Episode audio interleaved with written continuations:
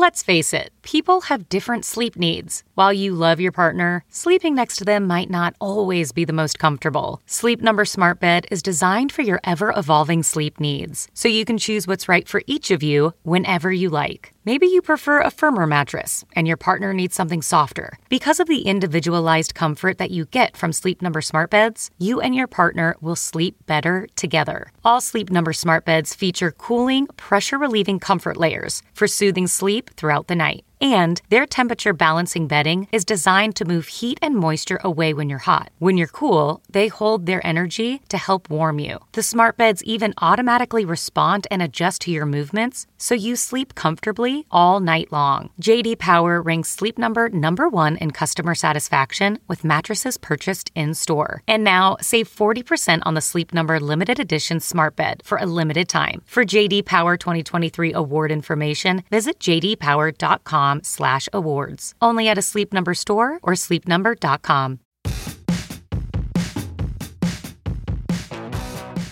Hey folks, it's Matt Zachary, and welcome to Vax On, a weekly segment of my podcast Out of Patients, right here on the Offscript Network. Hey, I'm Elura Nanos. I'm a lawyer, a journalist, a mom of a teenage narcoleptic, and a professional big mouth.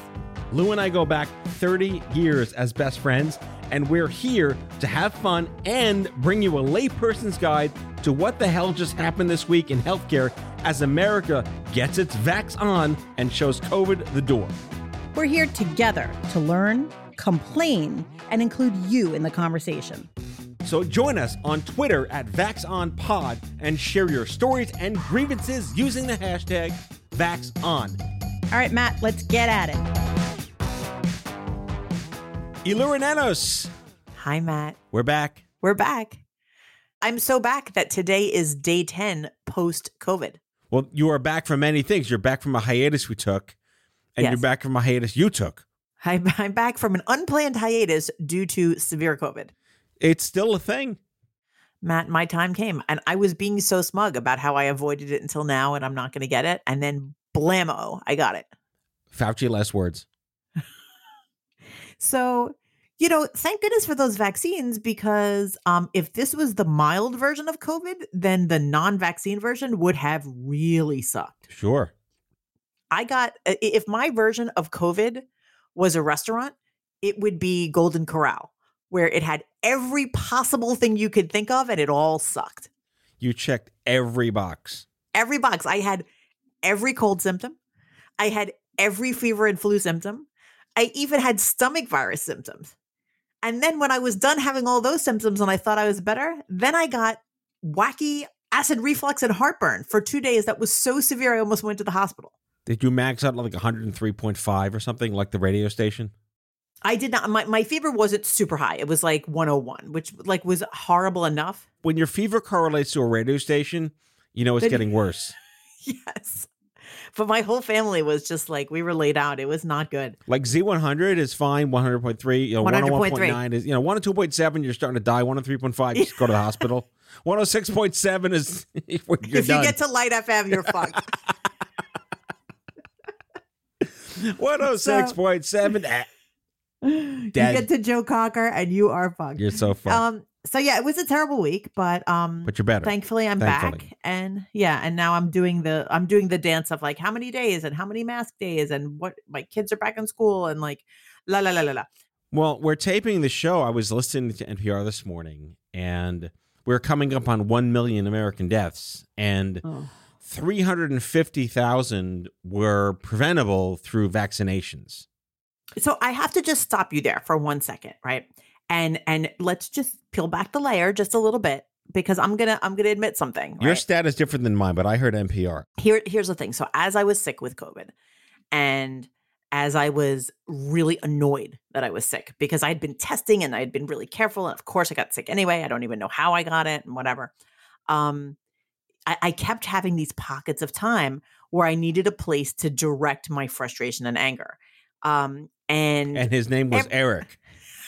I tried not to direct. My husband was conveniently undercovers for four days, so I couldn't direct it at him. And as my my me, my husband, and my daughter were all in three separate rooms in the house, sealed in so that no one came across paths with my poor son. Um, I, I really was thinking though, like, am I going to get annoyed with specifically the anti-vaxxers? Like, does that even make any sense? You know, I'm at least kind of um self-aware enough to know that while I might have the emotion that I'm super pissed off at anti-vaxxers, that it might not be rational. It might just be like I feel that way, but it's not actually connected to reality. And then today I saw this study and I was like, wow, I'm not the only person that went there. Like, could we have done better? And what would have made a difference? And how much of a difference would it have made? Because I think I've heard a lot of people being sort of defeatist about the the the statistics, saying, "Oh, like, well, it doesn't matter. I'm going to get COVID anyway. Everybody gets it anyway." Um, and then I saw this, and it sounds like it's the same, eh, or at least a similar study to the one you saw. And and I, I feel like it's worth at least discussing it a little bit. So I'm I'm of the ilk, because okay. we are all of some sort of ilk, perhaps. That yes, you can say that this many people who weren't vaccinated would have lived. But they're talking about, I think they're talking about 2021 post vaccination, correct? We're not talking 2020 pre vaccination. Yeah, I, they're talking about preventable deaths, not like in a hypothetical world had the vaccine been invented earlier. They're talking about actual, like, realistically preventable deaths. So, and and it was interesting to me how they went through this. And and the study was um from January 2021 until April 2022. So it was well after vaccines um, hit the market were available, right? You know, it was interesting. One of the authors of the study, uh, Stephanie Friedhoff, said the vaccine rollout has been both a remarkable success and a remarkable failure. And you know that uh, that really captured it for me, which is like it's amazing that we got this off the ground. We got all these people vaccinated. That's amazing. And at the same time, it's equally amazing how there's like all these people that refused to do it and it became so political. So I mean and it was just, you know, that that was meaningful to me. And then I looked at the study and it, and we used the way that they that they calculated is that they u- using Kentucky as an example. They said they took the the day that the most uh, adults in K- Kentucky were vaccinated. And then they kind of projected as if the same amount of people were vaccinated through the peak until everyone became vaccinated. And so right now, only 67% of the adults in Kentucky are vaccinated. They projected as if everyone became vaccinated. And they calculated that 7,000 deaths could have been avoided. Wait, 7,000 of the 12,000 could have been avoided. Yes, 7,000 of the 12,000. So, in other words, they're not saying every single person who died would have been saved had everyone gotten vaccinated. It sounds like what they're doing is they're looking into the exact circumstances of the deaths and taking, you know, certain health factors into account and saying which of these really could have been avoidable. And it's an awful lot, right? Like it's it's more than, uh, half. more than half. Yeah. Really sad. I looked up my own state. Um, you know, it said New Jersey had 5,500 preventable deaths. Now, let me say this even if they're wildly off, right? Even if it's not 5,500, even if it's 500, they're off by, you know, 90%. 500 people is a lot of people. I, I, I, it bothers me uh, for the obvious reasons that this is, this should not be a thing, but it also bothers me that the families of these people who died, we don't know if any of this changed their behavior or not, if they were of the same ilk of the human being who didn't want to get vaccinated in the first place. Yeah, and I I think that um you know kind of psychologically all of those statistics and facts are interesting, sometimes frustrating because I know personally I have uh I have some friends who one person ended up in the hospital and that person was vehemently anti-vaccine. The person went to the hospital um, was pretty sick with COVID, and that and a brief hospital stay completely changed his attitude. Came back, said, "I, I really need to get vaccinated now. I, I want my kids vaccinated," and, and was like converted. Um, and and while I was so happy to see that, I, I also thought it was kind of an interesting psychological phenomenon. Like, what did you think the rest of us were doing? Right. And and why did you not think that it applied to you? Um, and then there's other people who got very sick, went to the hospital, came out of the hospital and said, "Oh, well now I definitely don't need to be vaccinated because I survived and so I'm fine." Right. Also not okay. I I mean it you know, I almost feel like it's not even for me to say that it's not okay. It just doesn't make any sense to me. And, um, you know, I mean, if that's the way your brain works, that's the way your brain works, and I can't necessarily fix it. But, um, it, you know, it's just interesting what happens to people as we continue to live through this major crisis. Um, you know, people their their emotional makeup and their own personal history and um, and all of it coalesce to create whatever version of reality they find themselves living in. I mean, you shouldn't have to face death to find vaccine Jesus. I just, you know, to me, it just wasn't that difficult. We've had vaccines for a long time, lots of different vaccines. I know scientists, I know people in the medical community. I trust them on a variety of things, not just on COVID. I listened to them, it made sense. So I got the vaccine. It wasn't it, it wasn't like a it didn't require any kind of a personal reckoning. But I realize not everyone is eh, has the ability to process information the same way I do. Um, and not everyone is bringing the same level of trust in science and academia and knowledge to the table that I am. My natural um, curiosity here is of the people that are still hesitant to get the vaccine after all these years and over what three and a half, four billion humans vaccinated around the planet what's your hesitation? Is it you're just standing tall on some ridiculous thing that makes no sense? Are you like still waiting for the science? I think that peer pressure, and this, let me say this this is just my own opinion. It's not based on any kind of evidence or studies or anything. But I think that that people respond in many ways to the peer pressure of their immediate circle.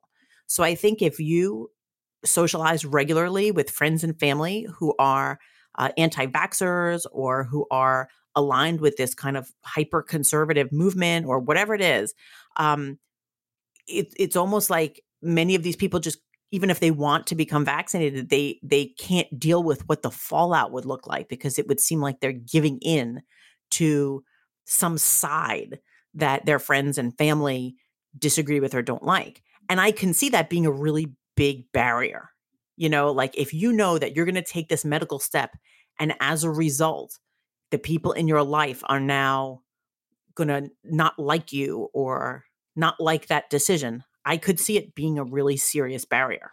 I think we talked about maybe a year ago when the show first got started that there were people getting secretly vaccinated without telling their friends or family because it would have like destroyed their yeah. relationship. Yeah, I feel like go do that. Go do it secretly. Just right. like just like all of the there are so many people who vote secretly. Um, particularly there's a lot of women who vote secretly. They tell their husbands that they either haven't voted or have voted a different way. Um, and I mean, there's a long history of people doing that. And I think it's very unfortunate, but at the same time, if that's your option, like take the option, man. You know, like nobody has to know what's going on. Nobody has to see your vaccine card. So if you believe that this is the right choice for you, go and do it don't let other people's expectations stand in your way because when you're in the hospital, um, you know, that's not going to help you. Their expectations and their demands and their absurd politicization is not going to help you.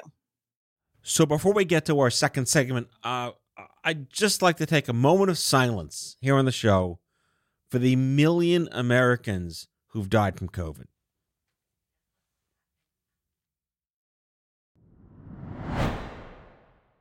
What's next?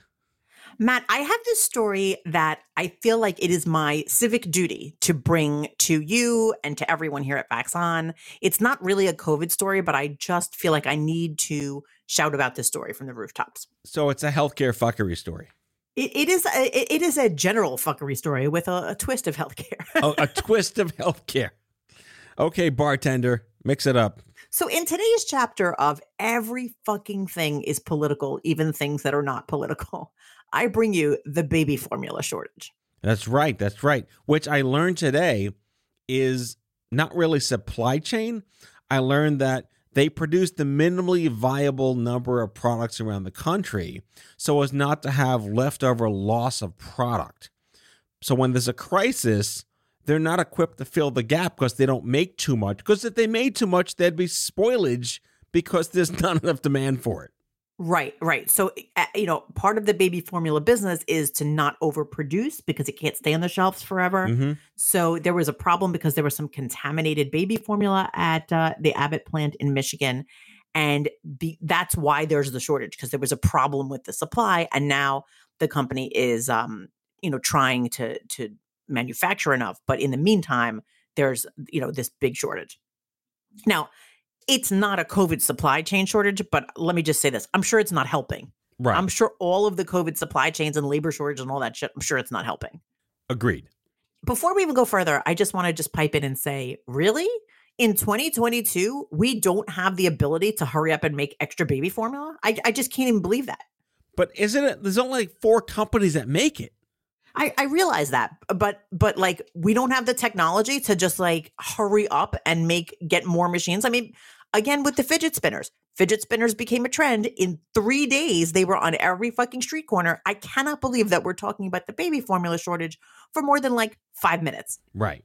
I, I just can't believe it. But but that said, we are talking about it, and of course, you know, as as we would expect, because this is 2022 America, conservatives and Republicans are blaming it on the Biden administration, Why not? and they're right because obviously Joe Biden is in charge of making baby formula, and of course they're saying that it's because of illegal immigration. what?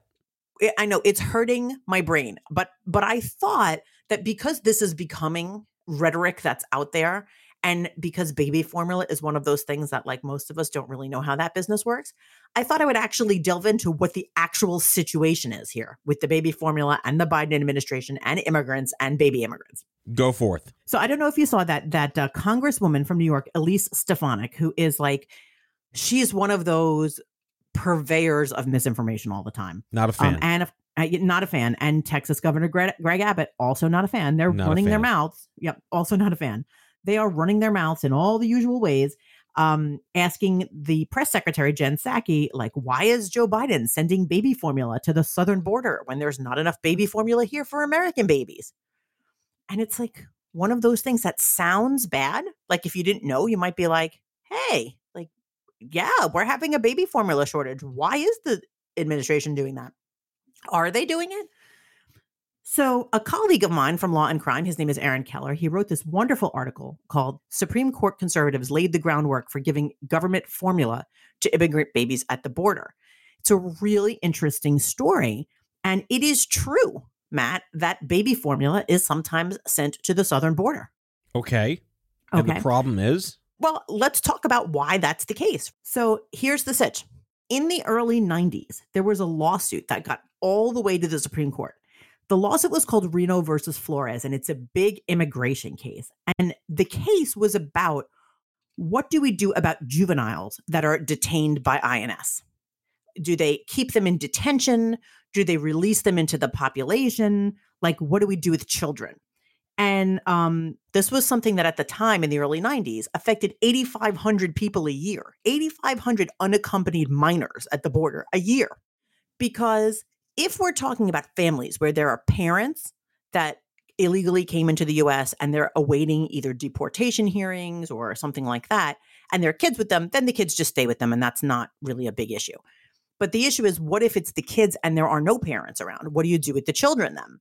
And so this lawsuit goes up to the Supreme Court. And, and the Supreme Court was very conservative at the time. And the court ruled seven to two that there was no right of the juveniles to be let out of detention, that they had no kind of like constitutional right to be let into society awaiting deportation proceedings. Justice Scalia wrote the opinion, and the whole thing was like, listen, we got to keep the kids in detention. However, the entire decision was predicated on knowing that when children, when immigrant children are detained by US authorities, that they are in decent and humane facilities. So, in other words, the whole question was based on do we let these kids out to just be in the world or do we need to keep them in detention? And when the answer was no, we have to keep them in detention or, or we can keep them in detention, the entire assumption that the entire thing was based on was but the detention facilities are safe they're humane everyone is fed everyone is is uh, appropriately clothed and sheltered and that was like a given like nobody even complained or even said that it wasn't you know they weren't humane it was just kind of like it had it had it was taken for granted that the conditions were safe conditions. After the ruling the federal government got into a settlement agreement. And in that settlement agreement, it specifically agreed that detained children have to be kept in safe and sanitary facilities with toilets and sinks, drinking water and food, medical assistance, temperature control, supervision, contact with family members, among other things. So, in other words, the federal government specifically agreed to the conditions that they would provide these children who were in detention. The federal government has to do it. It agreed that it would do it. It has to do this providing baby formula is part of that agreement. Although it doesn't say the words baby formula, they're saying we're going to provide these children adequate food, shelter, clothing, housing, all that. Sounds perfectly fair. It's it's not only fair, it's it's humane, it's moral, and legally the government has absolutely zero leeway. They already agreed to this in 1992 based on a conservative Supreme Court decision authored by Antonin Scalia. Wait, all right, so let me fast forward here. Let me guess. They want to stop giving baby formula to these people, and then Psaki's like, "Nope, we got to do it." Pretty much. Okay. And the thing is, you know, it's not even that that that conservatives are advocating to stop. They're making it sound like it was some kind of new decision that originated with Joe Biden that is somehow discretionary, which it is not. So Jen Psaki was clear. She said it's morally the right thing to do. Every administration since 1997 has done it. It's the law. And by the way, we think it's the morally right thing to do. So we support doing it. So uh, the reason why this bothered me so much is because it's one of those things that starts with a kernel of truth. There is indeed a baby formula shortage, and we are indeed sending baby formula to the southern border. But why we're doing that whether we should continue doing it and how it came about that we're doing it are all the things that are conveniently uh, you know misstated or not stated or ignored when someone wants to create outrage over how unfair it is that the federal government's doing that. So I just wanted to kind of step in and say these are the real facts. This is what's happening. We certainly hope the baby formula shortage ends soon. Um, but yeah, that that's kind of how it how it all came about. Um, and while we're talking about baby formula, I just wanted to give a shout out to my friend Keiko Zoll, who created an organization called Free Formula Exchange. Check them out online. She immediately saw this need, created an amazing place for families to share baby formula that they have, exchange it with someone who needs it. So check out Free Formula Exchange online.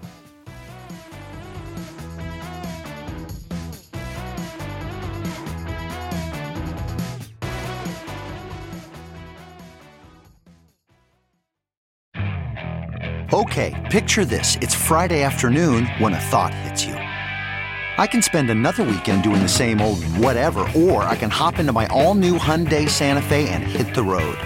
With available H-Track all wheel drive, and three row seating, my whole family can head deep into the wild. Conquer the weekend in the all new Hyundai Santa Fe. Visit HyundaiUSA.com or call 562 for more details. Hyundai, there's joy in every journey. Worried about letting someone else pick out the perfect avocado for your perfect Impress Them on the Third Date guacamole? Well, good thing Instacart shoppers are as picky as you are. They find ripe avocados like it's their guac on the line. They are milk expiration date detectives. They bag eggs like the 12 precious pieces of cargo they are. So let Instacart shoppers overthink your groceries so that you can overthink what you'll wear on that third date. Download the Instacart app today to get free delivery on your first three orders while supplies last. Minimum $10 per order. Additional terms apply. Man, that sunset is gorgeous. Grill, patio, sunset. Hard to get better than that. Unless you're browsing Carvana's inventory while you soak it all in. Oh, burger time. So sit back, get comfortable. Carvana's got thousands of cars under $20,000 just waiting for you. I could stay here forever. Carvana, where car buying meets comfort, meets convenience. Download the app or visit Carvana.com today.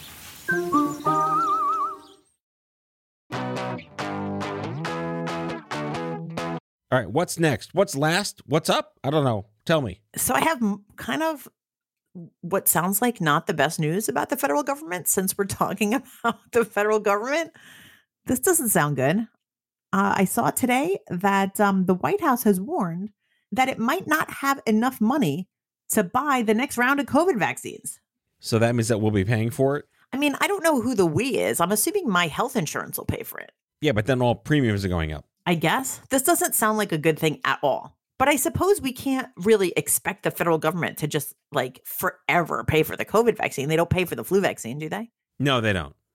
I believe. So- well, I think like there's, I think it's free at CVS, but they pick up the cost because it's so cheap. Yeah, I don't I don't think the federal government is picking up the cost. Although I'm sure there's some kind of like incentives for CVS to pay for it. I, I don't understand this. Because I'll say this, you know, I I am a fan of the Biden administration, um, but I don't really understand why the federal government isn't paying for this. Shouldn't this be like item one on the list of shit that the government's in charge of funding? Why don't you tell your friend with the baby formula Airbnb to make a COVID needle exchange Airbnb? Like a like a GoFundMe? Yeah. Like, isn't there some shit that the government can stop funding and just put that money toward the COVID vaccines? Like, don't they have like the federal tickling squirrels program that they can? I remember that was the thing one time. oh, speaking of which, as of this recording today, we got news this morning that the booster shots have now been approved for, I think it's the five to 11 or five to 12 group of children. But that's the the first booster, right? So First like shot booster, three. yes. Okay. You know what? Let me say this about Mr. Booster Shot. So, on the day that I was most contagious, despite testing negative 5,000 times, Yep. but on the day that I know I was most contagious, I was in an enclosed space in a car for a lengthy period of time with a friend who has a bunch of underlying health conditions. And I was so worried that I had gotten her sick, but she had gotten the second booster shot. And she is the only person in my immediate orbit who did not get sick. So, So, you're mean- saying it works. I mean, it's anecdotal, right? And I don't know why it worked, but I can say that there it is. Everyone I was around on the day that I was most contagious, everyone except my son got COVID, except this one friend who who was double boosted. So let me read from this article here. The official who spoke on condition of anonymity, that always is fantastic, warned Yeah, that always bodes well. No, yeah. Warned that the U.S. faces a substantial surge of COVID infections this fall as immunity from the current vaccines wanes and the Omicron. Are we still in Omicron? We haven't moved past Omicron. Yeah, because it's BB8. It's, BB8 Omicron now, BB8. Okay. Mutates into BB9 or C3PO or R2D2, whatever the next one's going to be. I don't understand why it's not Omicron anymore. Why isn't it the next Greek letter? Um, I don't know. Maybe we stopped trying to educate the people on history. They're like, fuck it, it's Omicron forever now. It's just we stopped at Omicron. That's what you're getting forever. I really feel like they should get the variant people together with the hurricane people. I want to know. And if they could, if they could combine the variant people, the hurricane people, and the nail polish people, like the people who get to name everything, I want I want to see those people in charge. Really, the nail polish people have cornered the market on crazy names for things. No, but then you involve the ad agencies that name the drugs. No, th- those people have no credibility because they're naming things like, you know, Taltz, like, ter- like terrible sounding names. No, it'd be like just deathloxionab. Yes. Side effects may include death. I, I feel like um, this is one of those topics that I'm going to deal with it when when it becomes a problem in my own life. Like I'm not I can't get outraged about it yet because it hasn't happened yet and I feel like I'm going to put my faith in that they'll figure something out with the vaccines. Well, they kind of have to. It's like public safety. I mean, it's like their number one job as a government is to protect public health and safety. So whatever the fuck else they're doing this year, they cannot do it and ma- just make the vaccines instead. Ah, anyway, um, what have we not checked in on in a while? We haven't checked in a while. What are you watching on TV these days? Um, I've been told as of today that there's a movie out called Everything Everywhere All at Once. And it I like love the name of it. I love those superlatives. it's like the movie you have to see and I it's only in theaters, which is fine. Oh, it's a new movie in the theaters? New movie in theaters. It's been apparently it's only been out a little while, but everyone's talking about it. Oh. and it's kind of like a multiverse sci-fi weird i don't know andrew was trying to explain it to me he loves it he wants to see That it again with me I hate sci-fi. Will I like it? uh, no maybe I, I but I, I hate sci-fi, but I love time travel. yeah So i have if- to see this movie and i don't know if it has see a healthcare component to it but apparently in the future we're all alive doing weird Okay. things. Are we all wearing gray? I feel like every movie about the future, it's like everyone is wearing the same color. You know who's in it? Who? The kid that played uh, Short Round in Temple of Doom, the little Asian American kid. He was in Goonies also. He's all grown up, but apparently he is like Oscar worthy performance in this movie. Oh, well, then maybe I should see it. Yes, that alone. So I have been binging Yellowstone. Are you aware of this show? I know nothing of what you speak. So Yellowstone is a series that's like already four or five seasons into it. Um, and Kevin Costner plays like this cowboy type in Montana. You had And me it's at like Kevin Costner. I know he's great in it, and it's all these cowboys. And um, it's so funny because it's not funny at all. It's like this incredibly grim show, and it's basically like organized crime, but conducted by cowboys who are livestock agents in rural Montana, which is like the most beautiful state I've ever seen in my life. And the whole show is just like, look at how tough these guys are, and look at the horses, and look at how tough everybody is. And I don't. It's it's a very amusing uh diversion from life especially with covid because these are like rugged men on the plains and they don't give a shit about sickness or anything else they only care about horses and rodeoing So that's what this segment is. It's called your diversion from COVID. So let's wrap up we i feel like we've covered quite a gamut today We really have. right Well, just to take us out, I want to take this moment to remind any listeners, probably in their 40s or older, that it is the 40th anniversary of E.T. and Poltergeist this weekend. i thought you were going to make a public service announcement about something like deep and meaningful Nope. and you that's it. totally just threw me off Like, Aging gracefully in our 40s. Thank you, you know what- Henry what Thomas. movies? poltergeist and what else Et? E.T. and Poltergeist, 40 years old. two movies that scared the shit out of me as a child Yep. For all the right and wrong reasons. for all of the right and wrong reasons. Um, yeah, so okay, that sounds good. We watched The Outsiders this weekend with my daughter. She liked that a lot. That's a good one, too. It is a good one. So that concludes our COVID diversion segment for the week. I hope everybody finds a lovely show that they too can binge and completely escape from reality. Yes.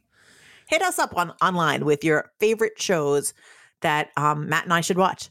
Expand Matt's horizons past stuff that came out in the 1980s. Yes. Any movie that I haven't watched, you'll win a dollar. and my rules are no space, no war, and no sci fi. But anything prison is always appreciated. Okay. Shawshank Redemption it is. Yes, exactly. All right. On that note, folks, have a wonderful week, and we will see you back here next time. See you next time, everybody. Thanks for listening. That's all for now. If you like Facts On, be sure to subscribe, leave a review on Apple Podcasts, follow us on social, and tell all your friends to listen. Tell us your shit show of a healthcare story by leaving a message for us at 855 Audio 66, and we might just use it in a future show. Vaxon is a product of Offscript Health. We are a healthcare engagement company built for patients and caregivers by patients and caregivers. Our executive producers are Matthew Zachary and Andrew McDowell. Our senior producer is Brianna Seely. Our hosts are Matthew Zachary and Elura Nanos. It is recorded, mixed, and edited by Brianna Seeley. For advertising and media inquiries, email media at offscript.com. That's media at offscript.com. For more information, visit offscript.com.